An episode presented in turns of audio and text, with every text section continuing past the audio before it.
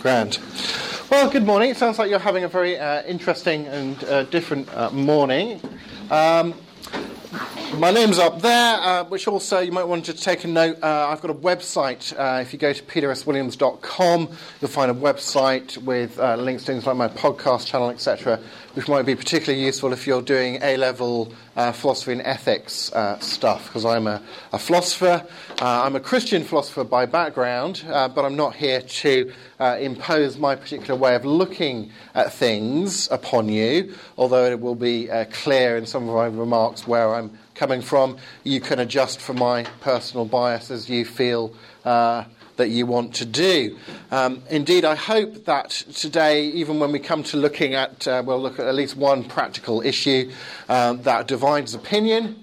Uh, I hope that uh, you'll take it not so much as me trying to uh, browbeat you into believing what I do, uh, but that you'll see that what I'm trying to do is set up a sort of example of how we do uh, ethical uh, thinking, ethical argumentation, the various different points at which and reasons why people end up disagreeing about things in particular moral judgments because of various differences that people have uh, in their worldview, in their understanding of what a person is, uh, in particularly, as we'll look at later, or perhaps in differing uh, different uh, systems of how we make moral choices uh, that people bring to the table with them. So I hope I'll give you a sort of whistle stop tour of the, the background of the basics of ethics uh, within philosophy and the different approaches people take, and I'll leave it to you uh, to kind of think through uh, what chimes with you, what doesn't, and if you disagree with me or with each other, that's absolutely fine, but at least you'll have a better understanding of where different people are coming from and perhaps why people uh, disagree about things. Is that okay? We can say yes, wonderful. So I should uh, I should also note, fair warning, I am actually recording this one for the podcast channel. So uh, if you uh, talk out loud, I've scuppered my, my Q and A times now. You may end up on my podcast channel, but it's fair uh, to warn you. If you don't want your voice uh, being heard by anybody ever, um, then don't say anything or come and ask me a question afterwards. Uh, okay, so fair warning given. Um, so I'm a Christian. I'd like to start out with a quotation from a famous atheist uh, philosopher uh, called Bertrand Russell, um, who says this uh, about philosophy and uh, ethics, and particularly science. Um, he says, We judge that happiness is more desirable than misery, uh, goodwill than hatred, and so on. In other words, we, we have some very basic moral intuitions about what states of affairs in the world are good and to be pursued, and which ones are bad and to be uh, damped down as far as we can, as it were. But he says such judgments may be elicited, elicited by empirical experience, but it's fairly obvious that they cannot be proved by empirical experience.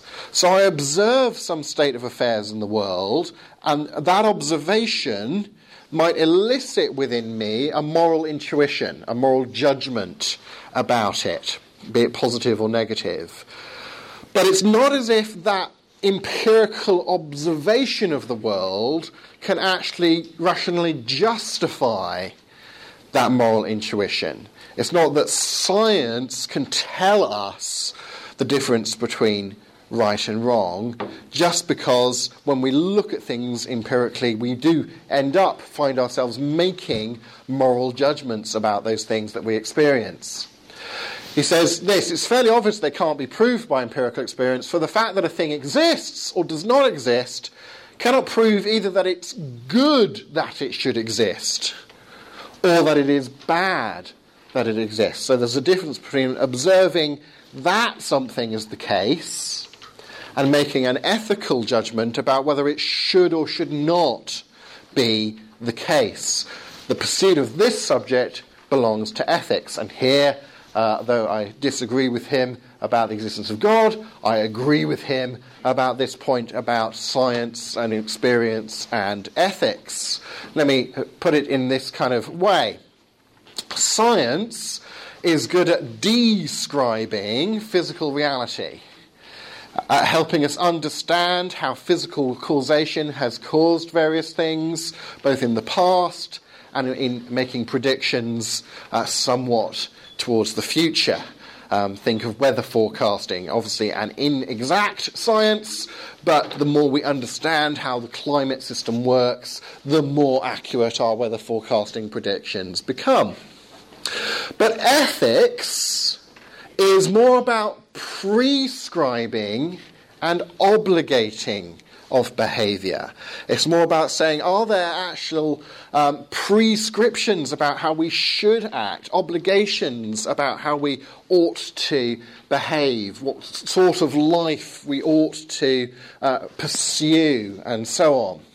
So, uh, science will do a good job of telling me if I want to poison Aunt Mabel's afternoon cocktail thus standing a high chance of uh, inheriting her country estate, because I know I'm in the will, uh, tomorrow. Um, how much poison do I need to use to achieve that goal? Science will do an excellent job of that. But science will not tell us whether or not poisoning Aunt Mabel for selfish ends is a moral or immoral action for me to take. It might allow you to predict with some confidence whether or not people will behave like that on average. But it won't tell you whether or not people ought to behave or, not to behave like that. Um, so, science can sometimes tell us things that are relevant to making moral decisions, um, because having an informed understanding of reality uh, can help there. But it can't be the, the be all and end all of the subject of ethics. When you're into ethical uh, decision making and so on, you're into philosophy or into metaphysics beyond physics rather than physics, chemistry, biology, sciences. Indeed, philosophers tend to divide thinking about ethics into uh, a number of levels of thinking about things, as it were. Uh, at the top, the most obvious, we have applied ethics. You just you have a dilemma, you want an answer. Should we turn off the life support machine or not? Uh, uh, and as that illustration shows, there are some ethical decisions that you can't avoid making. If you say, "Oh, uh, oh, that's really difficult. I don't know. Should I? Uh, oh, I'm not going to do anything." Well, it's not as if you've not made an ethical choice, because you've just thereby made the ethical choice not to turn off the life support system by saying, I'm not going to choose anything. You have chosen something. You can't but choose one way or the other sometimes. And so, of course, uh, we want to make as wise a choice as possible, as ethical a choice as possible. Now, normative ethics is where people propose some sort of um, set of guidelines or some sort of way of thinking about ethics to help you make those wise ethical choices. But I think here it comes back to this issue about moral intuitions. So there are uh, obviously hard ethical choices, like sometimes you know, should we turn off the life support system or not. But there are clear cases Bless you. Now, if I say, um, here's a moral statement for your consideration, um, it is wrong to torture small children just for fun. Okay? I hope there's no one sitting there thinking, oh, I don't know, that's a bit of a tricky one, you know. Um, if you are, um, please book yourself into a psychiatrist or a counsellor or, something soon. Um, so there are clear, there are clear cases but there are difficult cases. What happens when we get to normative ethics and someone says, well, here's, here's some sort of guideline, a way of approaching ethics to help you make choices? What we really do is we, we, we take that normative ethic, those norms, that approach, and we run it through our experience or some thought experiments to see does it tend to give the right answer where we think we, we know what the obvious right answer is. So if you were to come forward with some sort of normative ethical system, the consequence of which was that that system said, if you want to torture small children just for fun, um, that's fine. Go ahead. You know. Well, then I think that's so much the worse for your normative ethical system, because that's just really sort of obviously something that I want any ethical normative system to preserve the fact that it seems it is a fact that you shouldn't torture small children for fun. You see? And then if I run it through my experience enough, and where I think I know what the ethical answer should be, we keep getting the right answer. Then when I come to a hard case where I'm, when I'm torn and I really don't know what to do, then I'll have some confidence in that normative system to rely on it to guide me in this difficult case because I know in my moral intuitions and experience and so on that it's proved reliable where I can test it. And I feel that I've, I've thoroughly kind of tested it out where I can test it. See how that works. So um, it's not that we get our morals foundationally from these different normative systems, but rather um, we test them by our moral intuitions, which we already seem to have in, in plenty of clear cases. Uh, and then when we find difficult cases, uh, we find ourselves turning uh, to that normative system to help us. But at an even deeper level of thinking about ethics, philosophically speaking, we get into meta ethics, just as we had, you have physics about science and the world, and you get into metaphysics, into philosophy about the nature of reality. So we have ethics and practicals, and here's the system. We get into meta ethics. This is deeper, foundational philosophical thinking about ethics. Things like well, in ethics, we're talking about right and wrong, and good and evil, and should and shouldn't, and obligatory and permissible. And what, what does this language mean? What are we referring to? What is goodness? Is goodness objective or subjective? A really foundational question here. Um, do you think it's possible to make the wrong moral choice? You know, if you think it's possible to make the mo- wrong moral choice, that's because you think there's some kind of moral fact of the matter, something that, if when we make the right moral decision, or we think we have correct moral knowledge, we're getting something correct about the facts of the matter. We're discovering something about ethical reality. We're not just making it up or inventing it. If you don't think that there are actual moral facts, if you think ethics is just about um, inventing some sort of code of behavior or something like making up the rules of the club, but it's not as if those, those rules are actually uh, reflecting truthfully something about the nature of reality to you. You're not actually discovering anything real, you're just inventing it. Well, then, why bother? Worrying about matters of, of ethics. Um, and most it would become just a sort of pragmatic question of um, maybe what kind of society am I going to enjoy myself in, in the most? Am I going to rub, rub along fairly well with other people so that I you know, enjoy my life? But I'm not actually worried about am I doing the right thing? Because there's no such thing as the right thing to do. It's a bit like treasure hunting. If you don't think there's any treasure buried in the school grounds, then you're not going to spend much time worrying about looking for it. If you think there is treasure buried somewhere in the school grounds, then you might think, I might spend some effort looking for it. And even more excitingly, if you not only think that there's buried treasure there, but that you've got a treasure map that if you follow this set of instructions, it will help you more swiftly and easily discover the buried treasure. That's even more exciting. That's like thinking that there really are moral facts and that you have some reliable normative ethical theory that'll help guide you to finding, discovering the right thing to do, the right kind of life to pursue, and so on. Um, so your attitude towards ethical matters will largely depend upon that kind of very deep philosophical issue about what, what kind of thing you think goodness even is, whether you think you can know what the right thing to do is, um, which normative ethical system should we be relying on. Um, quite apart from them, when we come to then applying all of that to particular issues. We'll certainly have time to do some application around the issue of abortion and infanticide. Uh, I doubt we'll get onto animal rights, but I've got some material there, so we certainly won't run out of material uh, before lunch. Now, again, another, uh, another three categories to, to bear in mind. With this, uh, hopefully, nice little, nice little picture here will help that stick in your mind, um, are different types of normative ethics. So we've had applied normative and meta ethics, and then in the normative ethical category, there are generally three different broad types or category of normative ethical theory.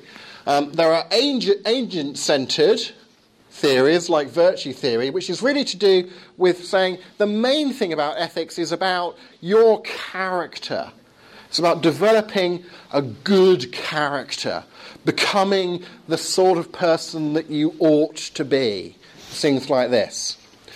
There are action centered, uh, the technical long philosophical term for this is deontological, um, but action centered theories that are really about the focus is on moral duty. It's about doing the right thing.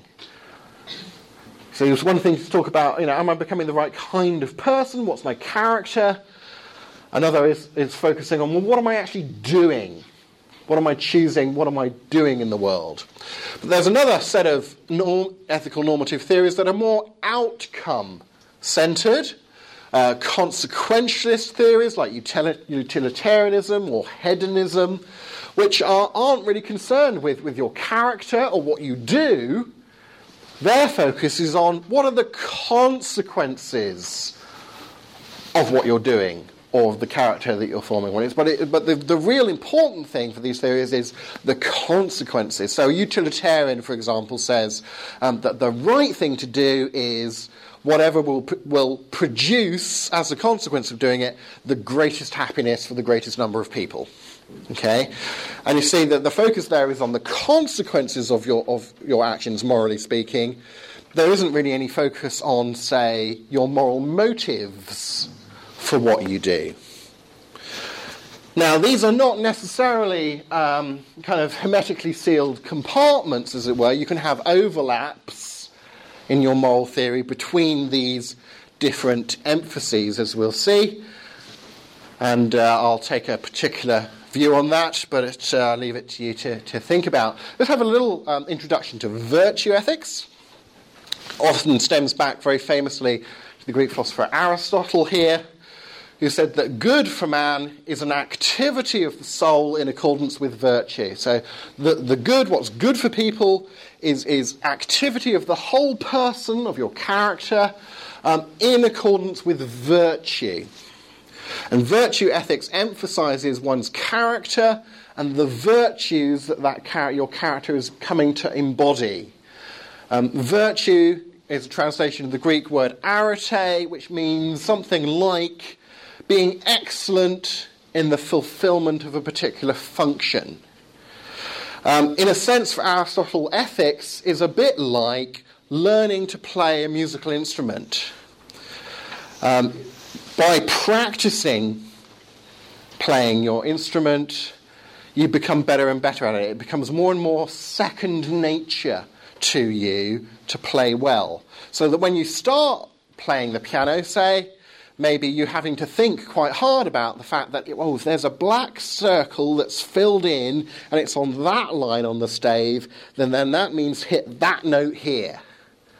But when you've practiced enough at your instrument, it becomes so second nature to you to hit that note here when there's a filled in black circle on that stave there, that, it, that you're, just, you're just flying. You're not really so much consciously having to go through the motions, go through the rules of the game, and so on. Uh, it just becomes second nature to you. You've kind of put on your, your musical nature. You've increased your musicality by practice. Similarly, for ethics, for Aristotle, it is like you should be uh, inculcating these certain virtues into your character uh, until it becomes second nature to you.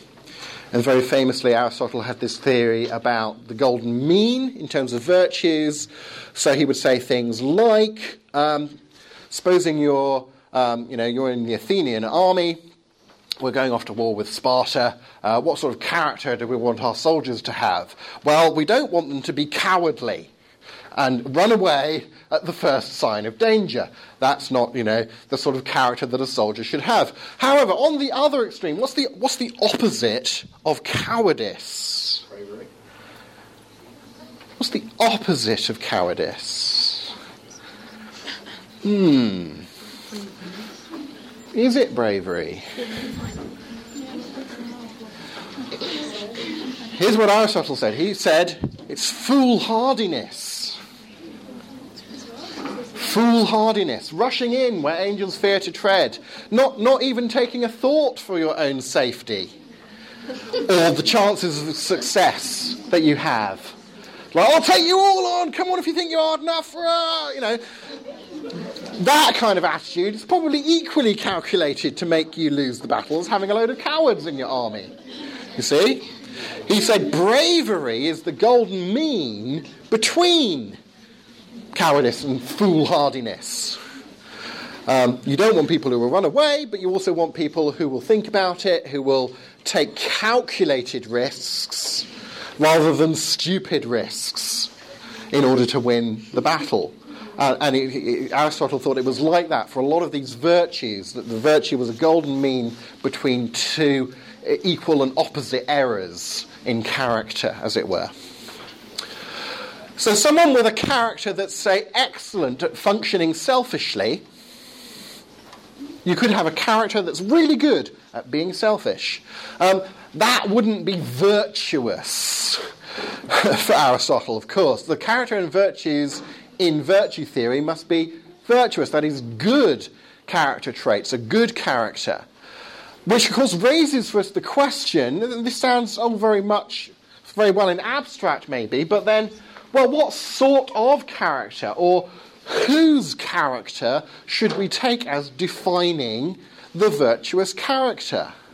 Um, particularly if we, if we think that there are moral facts, maybe more facts about character, this, we don't want this to be just left up to the vagaries of cultural relativism or whatever. We want to be thinking to ourselves, as I form my moral character, I am forming the right kind of moral character, the character that I ought to have, and so on. Well, uh, here's why. Uh, of course, I'm coming from a particular perspective here, but I'll broaden this point out. For any theist, you might think that the obvious answer to that kind of question from virtue ethics is to say something like, well, the character in question is God's character.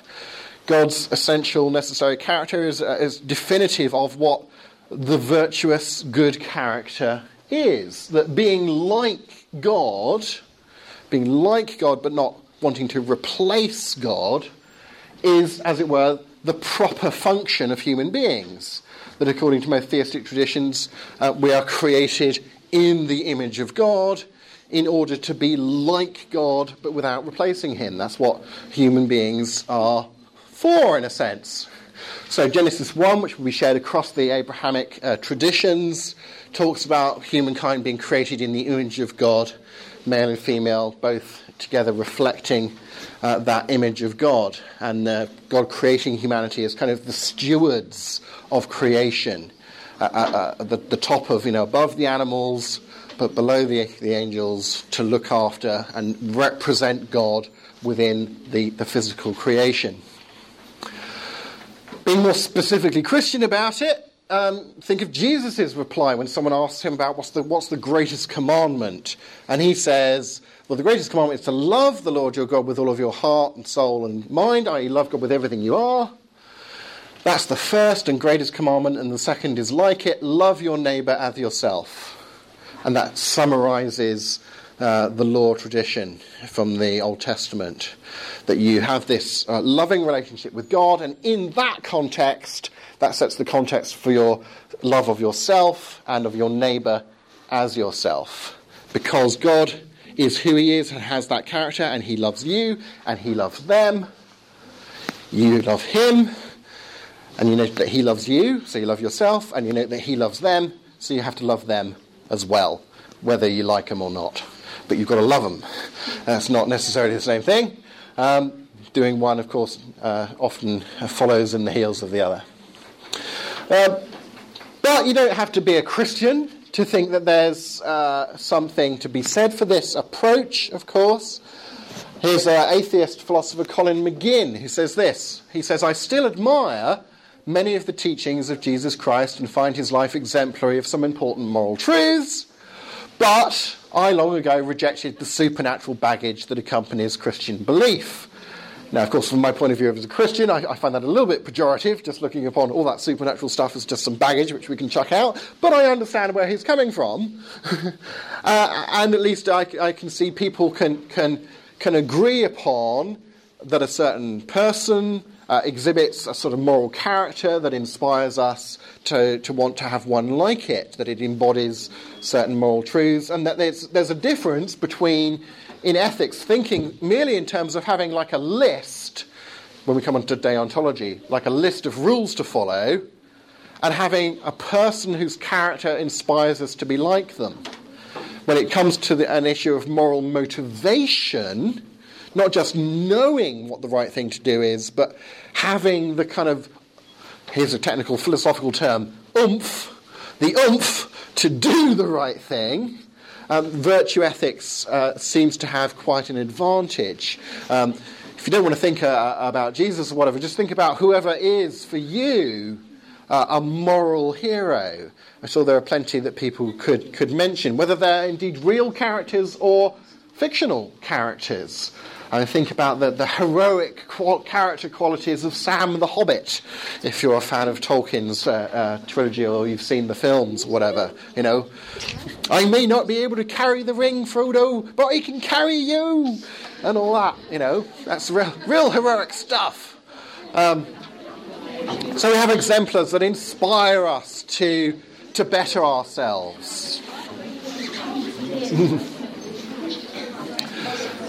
Or um, St. Paul, very early Christian writer in the first century, um, gave this, this poem. Um, this is a modern translation of his uh, ancient Greek poem about the, the character of divine love that he was inspired to follow, that he saw in Christ.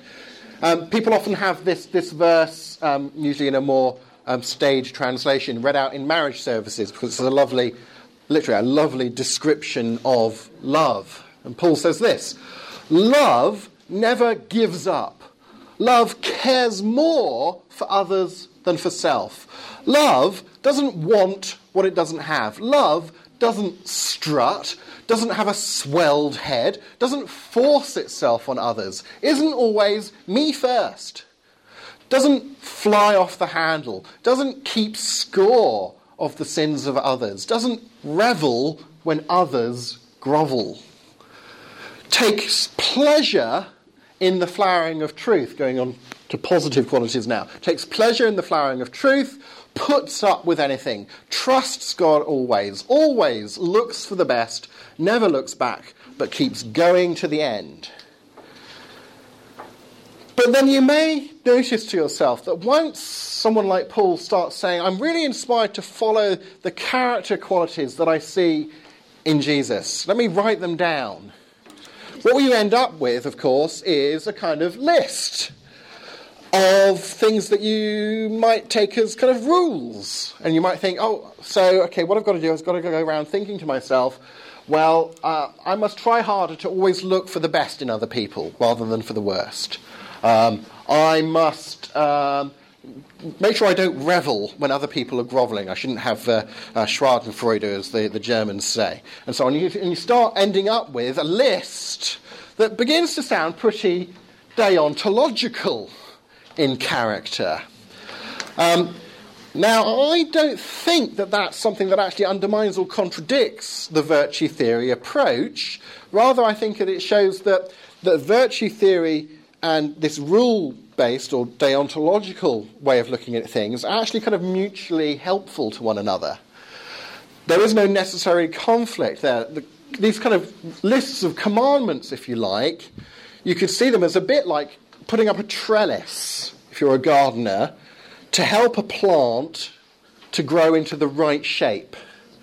Or if you're doing uh, bonsai tree making, and you, you very carefully uh, crop it and put up a bit of wire for it to have a shape to follow so that the tree grows into the shape that you as the gardener want it to have. Having some sort of um, nailed down set of qualities that you can be specific about what virtues am I following helps you to put on that second nature so that you're following, you're exhibiting those virtues eventually more by second nature than by having to look at the list and think, how should I behave? But the list helps you get there, just like the trellis helps the plant grow into the right shape. Um, so there, I don't think there's a, a contradiction between these two different approaches. You can see them as mutually reinforcing. Uh, any questions quickly on points of objection or clarification or whatever on uh, virtue theory, on the, the, three different levels of ethics. Uh, we're going to go and look at deontological a little bit more, etc., after this, but particularly on virtue uh, theory uh, and so on. I'm speaking with crystal clarity. Wonderful. Okay.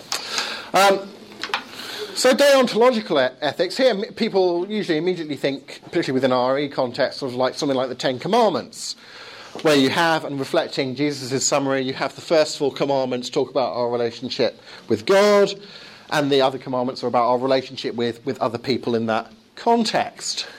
Um, characteristic attitudes and actions of the virtuous character might be listed to guide the formation of the virtuous character. Um, but it's, you, you get a very different understanding and a, an approach to this kind of rule based ethics if you're thinking about it in terms of this is a sort of useful summary, rule of thumb guidelines that are the point of which is helping me change my character. That's a very different sort of understanding, an approach and feeling of ethics than if you're thinking, here's the set of rules that I've got to follow in order to be a good person, you know. that feels very different, doesn't it? And of course, of course, you don't have to take a religious approach to ethics in order to, to think that there's something useful in deontological ethics. So here's uh, a list of Ten Commandments by the atheist philosopher A.C. Grayling in one of his recent books, and he gives what he thinks are the ten most important sort of summaries of uh, actions and character traits to inculcate within ourselves. Um, love well, seek good in all things, harm no others, think for yourself, take responsibility, respect nature, etc., etc.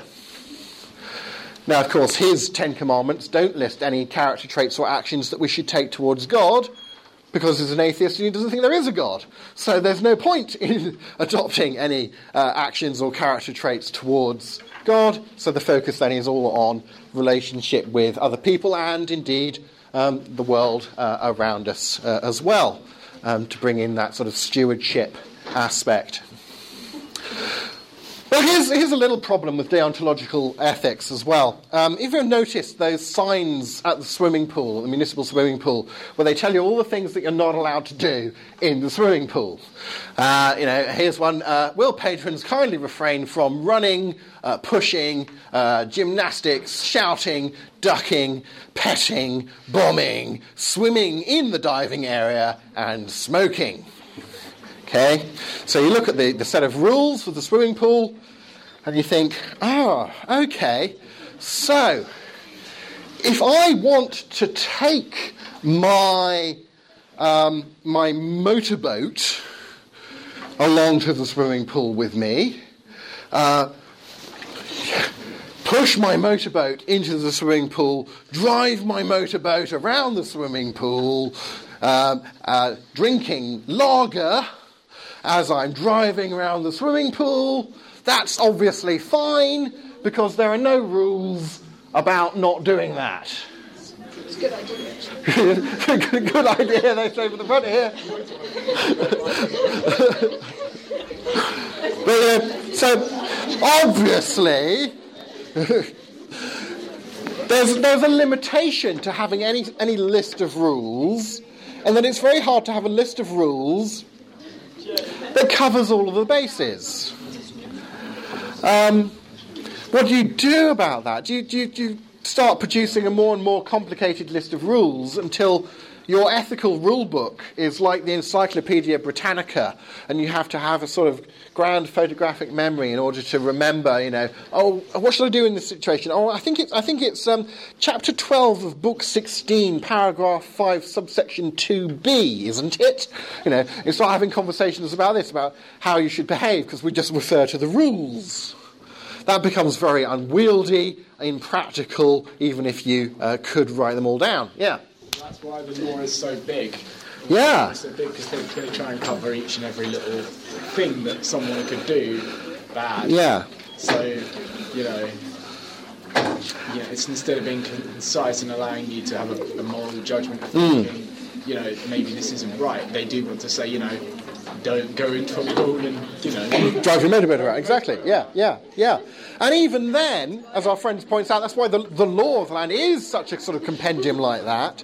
Even then, we think we need judges who can interpret the law and make new rulings and so on to apply to new situations because however compendious we make it, it's never compendious enough.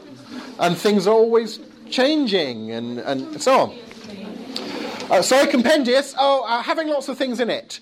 Um, uh, like, um, like a, yeah, if you had a, a compendium of works, would be like a lot of different books that all in a series or something.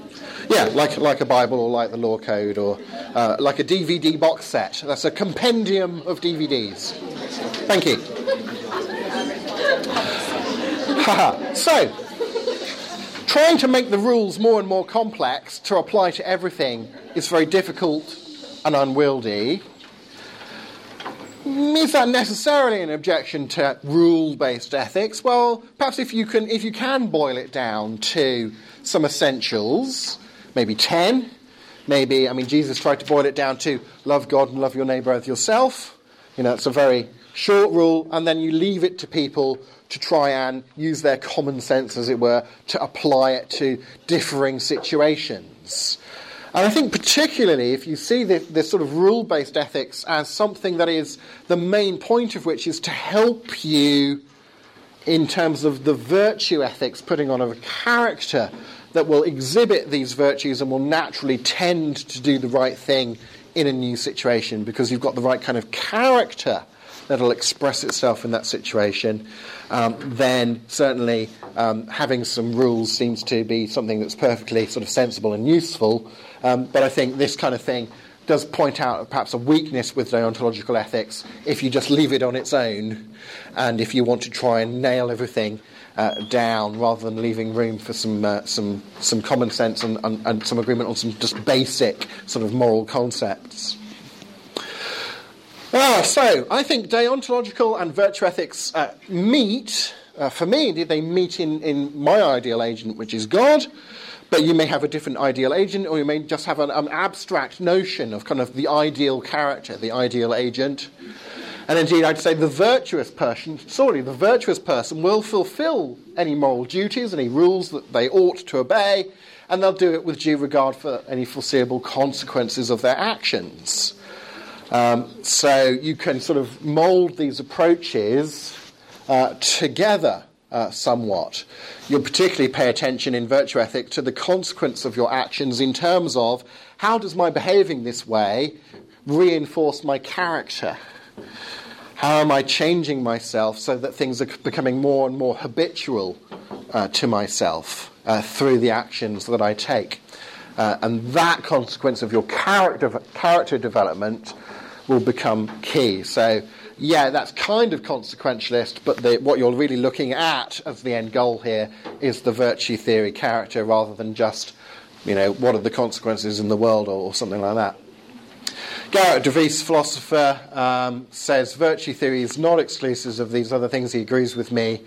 Uh, and it is uh, accords supremely with ethical ideas about responsibility for motives as well as uh, actions and consequences. So, um, my uh, suggestion is that if you start off with virtue ethics as kind of the, the foundational notion, then you can fit in the other ethical approaches uh, quite neatly.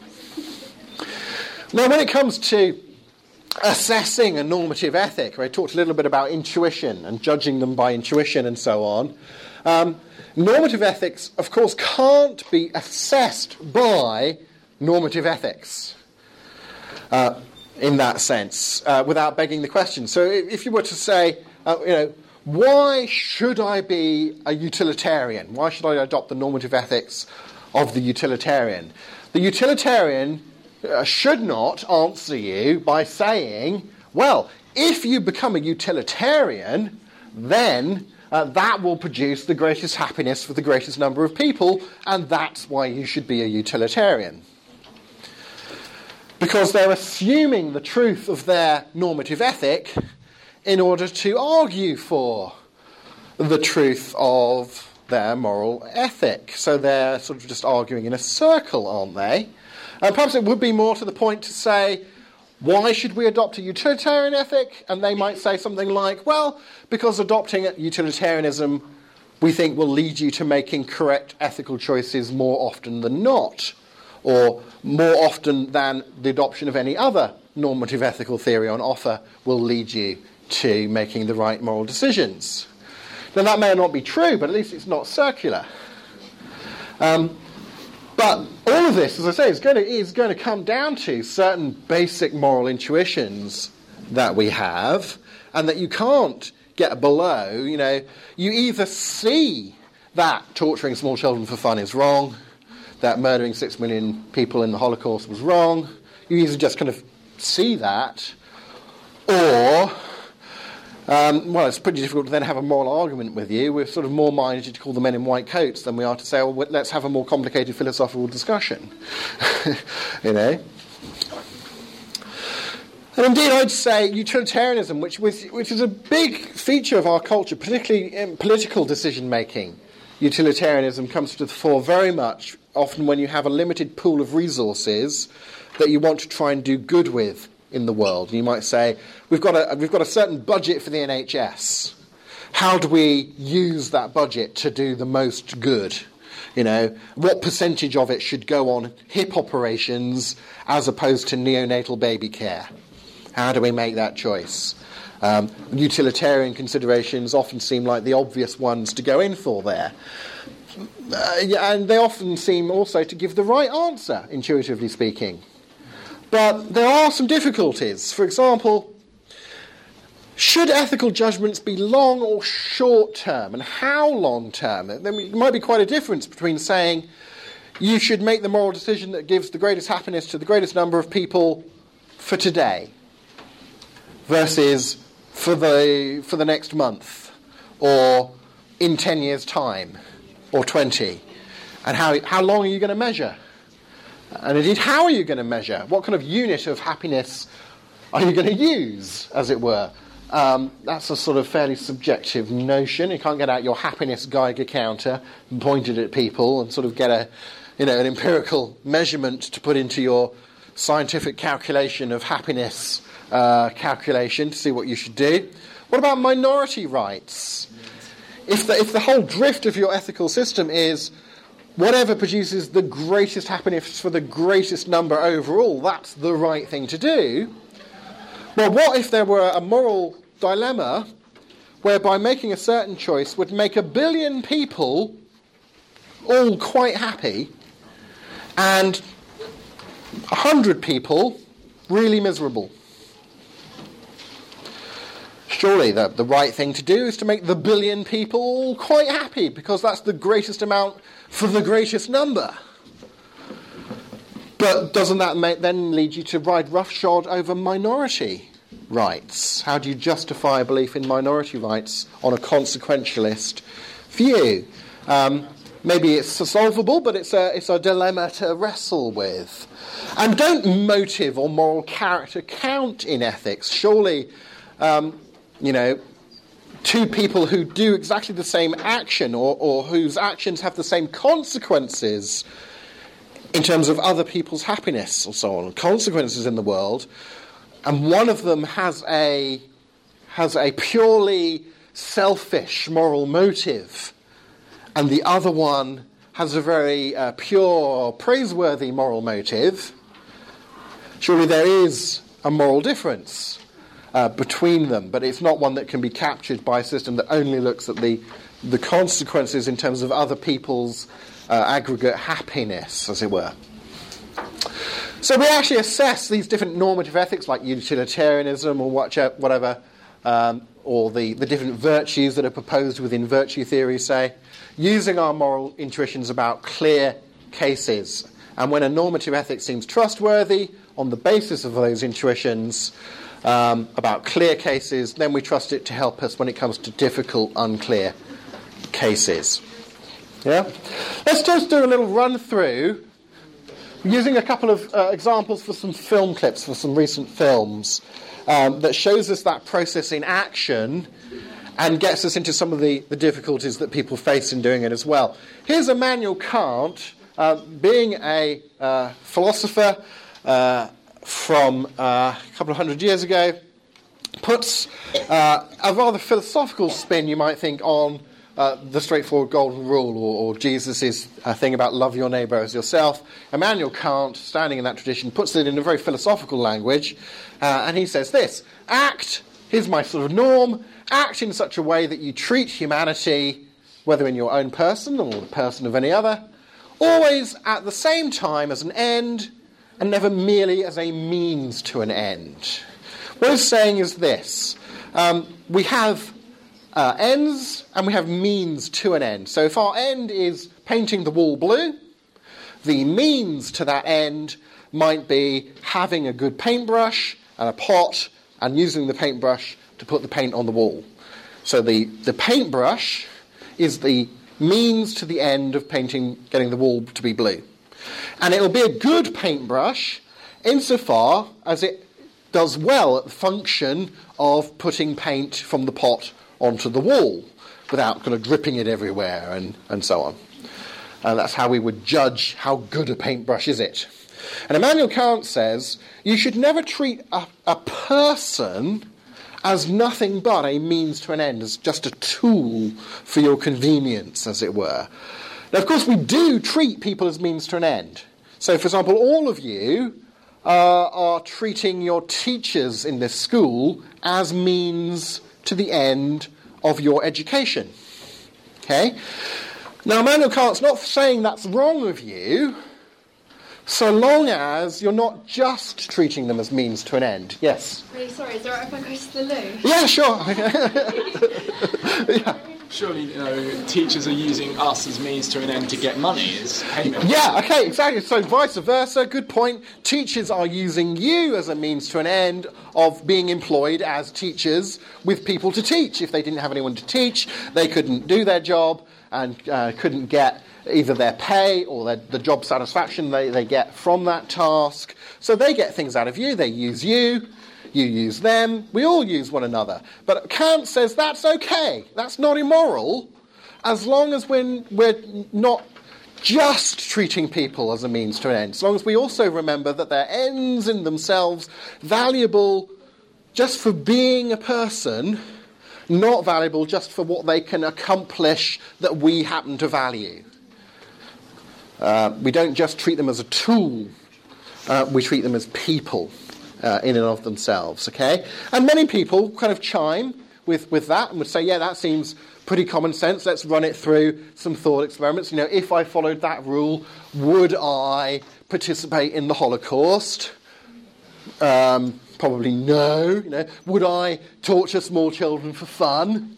Um, no, I'll just be treating them as the means to the end of my having a jolly. Um, would I murder Aunt Matilda by poisoning her, her afternoon Pimm's or whatever? Um, no, you know, just for selfish gain, you know, that's treating her as a means to the end of my getting her estate. Uh, so that seems pretty trustworthy. Now, let's try and apply it. Here's uh, two clips from the film of Jodi Picoult's book, My Sister's Keeper. Do I get from the sense of the that people know about this, this film or this book? Have you read this book? Seen this film? Here, here are two clips. I think they do a really good job in this film. They do a really good job of helping you empathise. Hello. Thank you of helping you empathize with, with both sides of a difficult ethical dilemma about the creation uh, through test tube genetics and so on of a, what's called a savior sibling.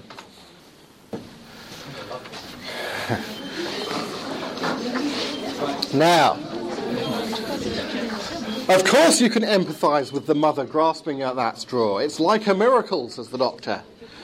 But of course, you can empathize with Anna saying, I was just made in a dish to be spare parts for someone else. I'm just a tool.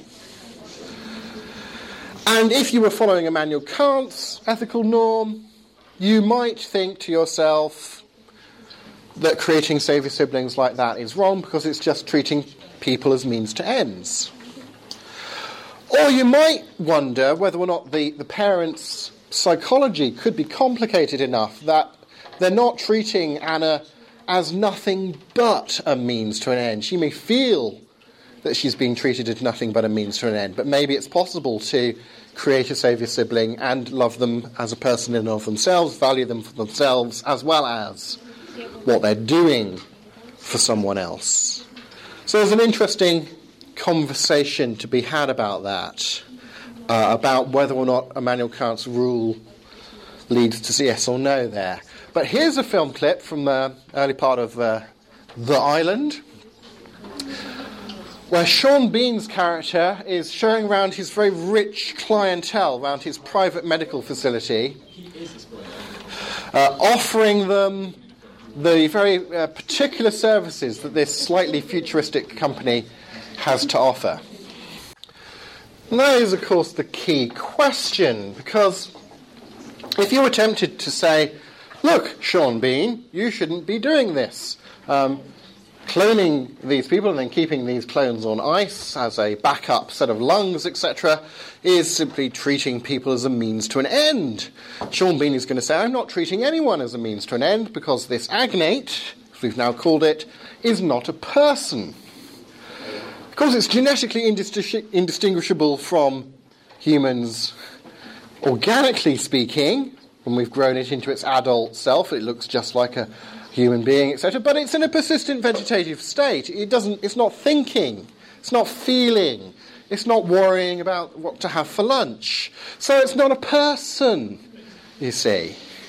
So then there's a whole debate about well, before we can even invoke this particular ethical norm, and that would be the same with many ethical systems, before we can say something comes under the consideration of our morals that we want to apply to people is this meta ethical, indeed um, anthropologi- anthropological kind of question of well, what is a person? Who gets to count? Do you define personhood in terms of what something can do, like Sean Bean is? It's only a person if it can think, feel, etc., etc. Or is your definition of personhood more, more centered upon just the kind of thing that something is? Is it a, matter of being a certain type of thing or of being able to do certain types of thing? We'd have to answer that question about what, what is the definition of a person before we could even invoke the ethical norm into the situation. Because what you think something is plays an obvious role in how you think it's, it's, it's ethical to treat it. If I take my um, PowerPoint clicker that I brought with me this morning and I do this to it, does anyone in the room think I just did something immoral? No, okay. Um, if I come up to our friend here, can I have your ear? Thank you. I'm not going, you're very trusting. if I were to walk up to him and flick his ear just out of the blue, at least he might think that I'd done something immoral. I suspect many of you would as well. Now that's clearly because you think that you think there's some difference between the kind of thing that this is and the kind of thing that you are that justifies that different reaction and that, that same action taken has a moral dimension in one case and not, not in the other. Your understanding of the nature of a particular thing and the nature of personhood relates to your general worldview as well. uh, as we'll see. Um, so um, you can't, in the end, separate off ethical questions from a whole broader set of, of basically your whole sort of worldview or philosophical outlook uh, on life. Marvellous. Okay, so unless you've got a question of, of what did I mean by this, or clarification, or, or whatever, you can always come and ask me later. Um, let's just uh, spend a little while um, going through a sort of exercise in philosophical argument that I think illustrates a number of these points. Now, you may or may not agree with me about this, but I hope you'll see how the process of thinking about an issue like this illustrates how some of the points that I've made um, sort of play out in actually trying to make an ethical argument about something. Um, we might very well have a spectrum of opinion on the issue of, of killing the very young, of, of abortion, and indeed uh, of infanticide, as we'll see. Um, all the way through from thinking that it is always impermissible, wrong. It's always wrong to kill unborn babies. Does, does anyone in the room think that? Some, some might, yeah? All the way through to thinking well, it's always fine, it's always permissible does anyone think that? That's what I see. Okay, so very few, one, very few. The last group I had like one or two at those ends. As you work your way in towards the middle here, you know, are there people who think it's almost always impermissible, but there are some exceptions. You'd say, yeah, I think it's generally wrong, but there are some exceptions. Yeah, okay. Or, but I think it's generally impermissible, but there are quite a few exceptions where it is permissible. And then you kind of cross over the key dividing line is really between C and D, where you go from thinking it's it's at least generally impermissible to thinking but that it's generally permissible except for exceptions, and then you're, you're really just talking about, well, how many exceptions? What are the exceptional circumstances where you differ from your sort of general attitude towards the action that you should take in the area? And that's a sort of general moral principle that you can think about. Well, let me uh, just present to you an argument for being on the C, C to A side of that divide. So it's a very sort of modest argument for at least position C. And you'll see how this goes. I take as premise one that very intuitive, sort of Kantian, love your neighbour as yourself sort of moral principle. Premise two is going to be the key one. If and when a human being is a person. I'm not prejudging the issue of whether there's a difference there or not, but I'm allowing that there could be. So that's very open. If and when a human being is a person, then premise one applies to them that you shouldn't treat them just as a means to an end, you should love your neighbour as yourself, whatever. The conclusion is that if and when a human being is a person, then you shouldn't treat them just as a means to an end or take that life without sufficient reason. So it's not an argument for a total exclusion on abortion, it's only a, a, modest argument for a general attitude that's open to exceptions. You see how that works? Well, here's an interesting article uh, from last year uh, in the Daily Mail that reported about a, a report that some um, medical ethicists had just published, where they argued that doctors should have the right to kill unwanted or disabled babies at birth as they are not a real person, said these doctors. They, they, they took this distinction between being a human being and being a person and said young, unwanted, or disabled babies, if they're a baby, it's not a person. Um, Francesca Minerva argues that killing a newborn is little different from aborting it in the womb and even a healthy baby could have its life snuffed out if the mother says she can't afford to look after it, Dr. Minerva suggested. Uh, Minerva argues that a young baby is not a real person, and so killing it in the first days after birth is a little different from aborting it in the womb. Uh, in a, this is, you might think this is ironic, but this is an article published in the Journal of Medical Ethics.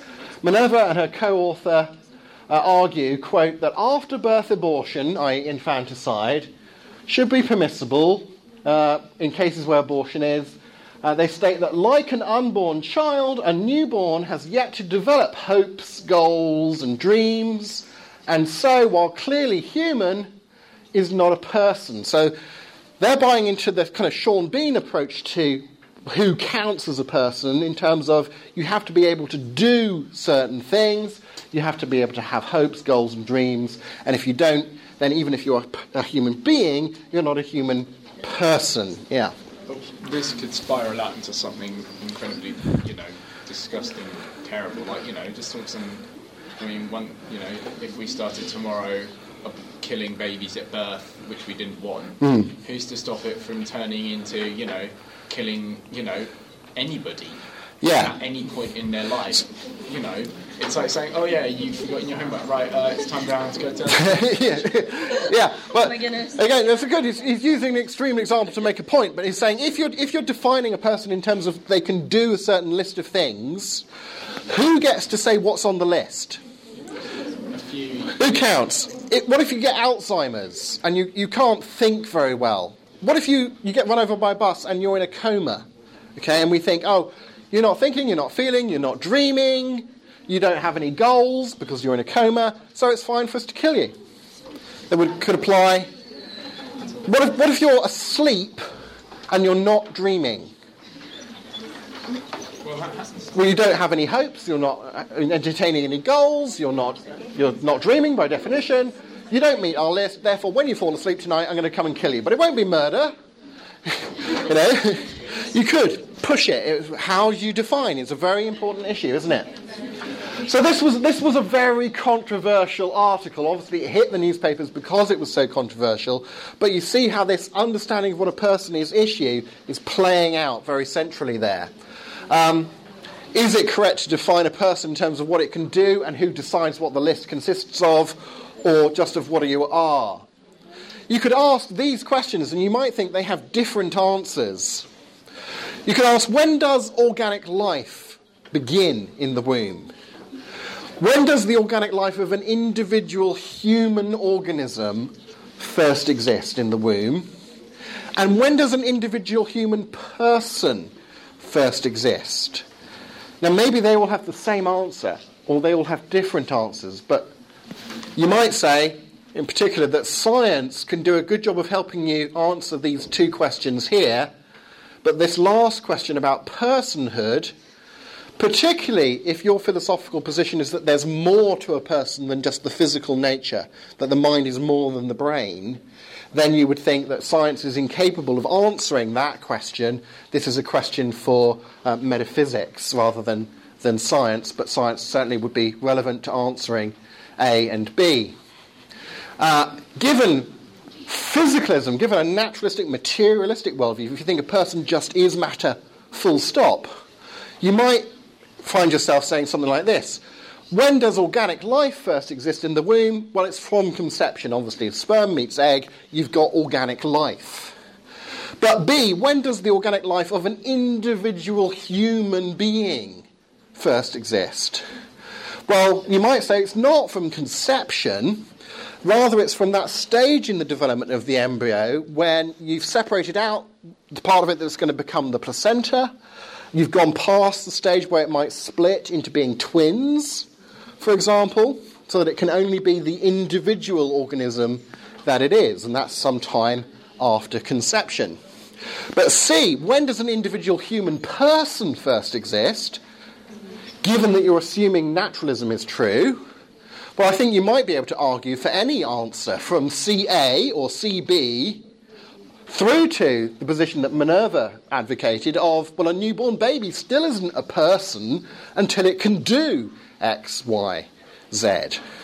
Um, I think you have to leave the, the physicalists, the naturalists, to argue amongst themselves as to which the most plausible argue, answer to C, which is the crucial moral question, as far as I can see, is going to be. Um, if you had some sort of dualist view of, of human nature, you thought there's more to a person than just the physical, you might end up giving different answers, and indeed according to different types of dualism. But you might say, okay, when does organic life first exist? It's from conception. When does an individual human first exist? Well, science again does a good job at maybe answering that in terms of well, it's we've separated off what's going to be the placenta, what's going to become a twin if you're going to have twins, etc. We've got an individual organism. But C, when does an individual human person first exist? I think plausibly you're going to say you're either going to say B, or when mental properties first exist. And when do mental properties first exist? Maybe you're going to say, I don't know. Some people, you know, based on some evidence, you know, there's evidence to suggest that babies develop hearing. Yeah, so later on, a reaction to certain stimuli, etc. But when, when do they first exhibit it? It's different from. We can tell they exhibit it now, maybe, but how, how early on in the process did they exhibit it? Maybe, you're, maybe we're ignorant about that. But here's an interesting thing here's a general moral principle. When you're ignorant about some very relevant bit of information to making a moral decision, you ought to play it safe.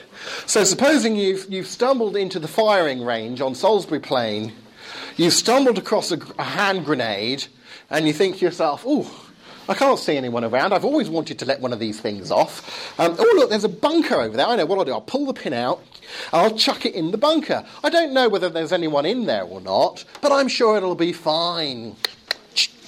Boom! Now, did I behave in a morally wise manner? Absolutely no, because it's not enough just to be ignorant about whether or not there's anyone in the bunker. I've got to know that there's no one in there before I can have any uh, moral sensibility in chucking the grenade in, haven't I? So when I, when I know I'm ignorant about this matter, that very ignorance can play into an argument about how I ought to behave. So you can end up extending the, the argument that I gave to begin with by saying, okay, if and when organic human life is also a human being, particularly if you have a, a dualist view of people, you might say, well, it might be as early as B, it might not, I don't know, I'm not sure, but therefore, premise four, given that uncertainty, I ought to play it safe, and I ought to apply premise one, assuming the personhood uh, in the womb at as early a time as is plausible, and therefore I should act as if premise one applied from the earliest plausible time, which, say, you might argue is B, some people would argue uh, is right from conception.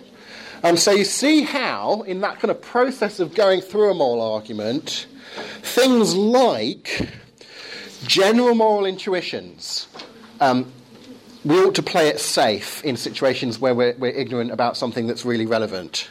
Um, love your neighbour as yourself. That just seems obvious. Those kind of principles then work themselves into arguments whereby maybe science can help us in working out some of the answers, but maybe it can't. And particularly depending on what kind of understanding we have of a person, how do we define a person, who gets to count, that, that's relevant, rele- relevant to what sort of general worldview we have of people. Um, it will connect to issues like do you believe people are created by God in his image, etc., etc. And that according to the differences that people have about those kind of issues, they will end up agreeing or disagreeing with the argument that you've made.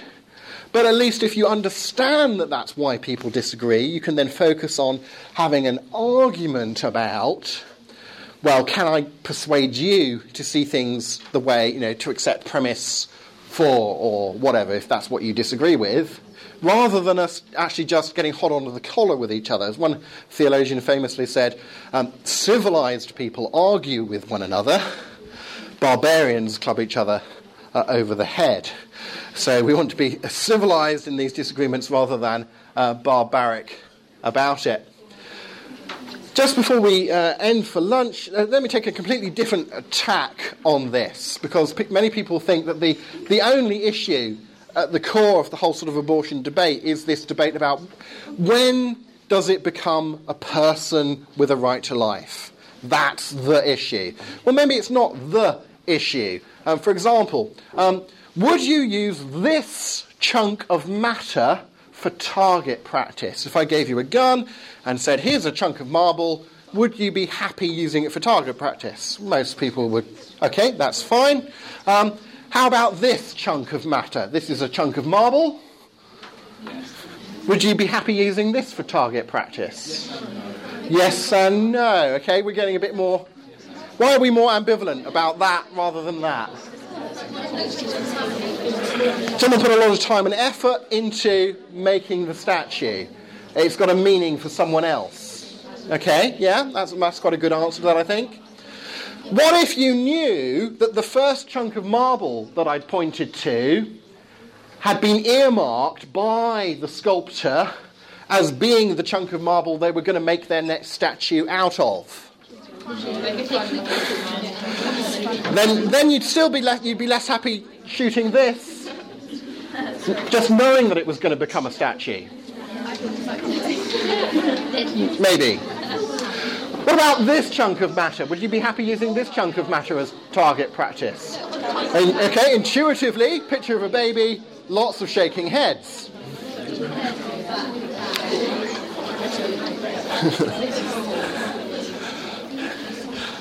we believe we have duties to care for the environment, for example, even though you can't wrong the environment by failing to care for it. So, quite apart from the question of does, does, the, does the fetus, does the baby, etc., is it a person with human rights? You could leave that question aside and say, well, I can sometimes have duties to behave in certain ways, to treat things in a certain way, even if it doesn't have any rights. Um, you can impose upon me a duty to water your flowers for you whilst you're away on holiday. Okay? Now, my failure to water the flowers, if I forget, well, it harms the flowers, but it doesn't morally wrong them. I haven't, you know, contravened the flowers' moral rights somehow, plausibly. Um, I'm not. Uh, I'm not trampling over the flowers' rights by failing to water them, but, but I am doing a moral wrong to you, the owner of the garden. Okay? Well, suppose I gave you an acorn as a present. Um, an acorn is a potential tree someone as an embryo is a potential person. Um, I want your family to have a tree to enjoy, to look at it, to play in it, shelter under its shade, and so on. I give you this present. Um, failing to grow the tree, or say you grew the tree only to chop it down for firewood, well, that might be taken as a moral wrong to me, the giver of the gift, even if it's not morally wronging the tree you see.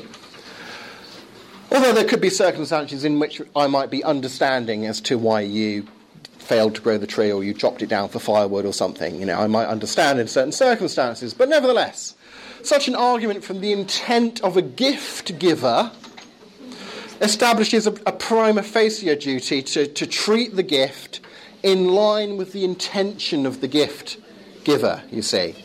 So this is where quite apart from the question of, of human nature and human rights, a broader issue of your worldview comes into play.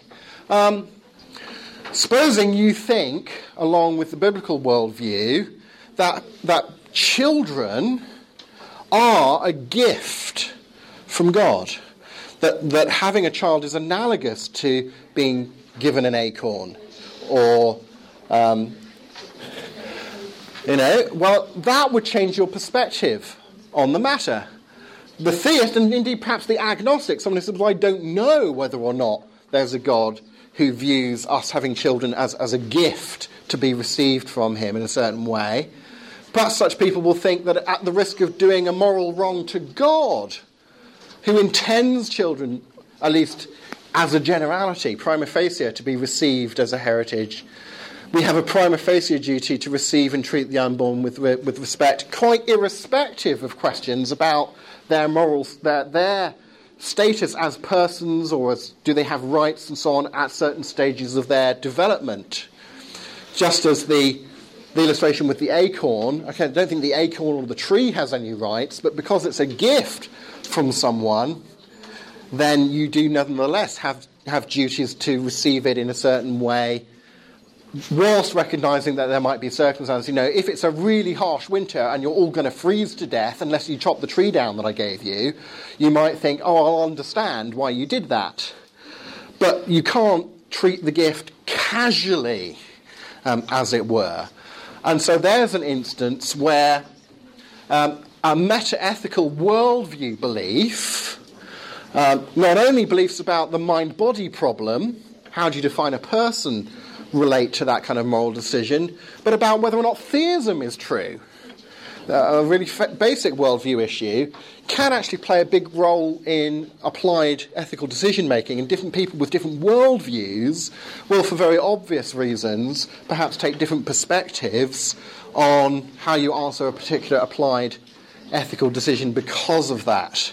Now, you may or not, may not agree with my position on it, which, which should be clear, but I hope that you agree with my reasoning on why it is that we have a difference of opinion about that, given that we have one. I hope that, that I've given you enough kind of data to make it clear to you some of the moves that are made in this whole sort of area of ethical uh, decision making and how that ties up with big issues about the nature of reality, the nature of people, uh, and so on. And I hope um, that'll give a good context to some of the other things uh, you do today.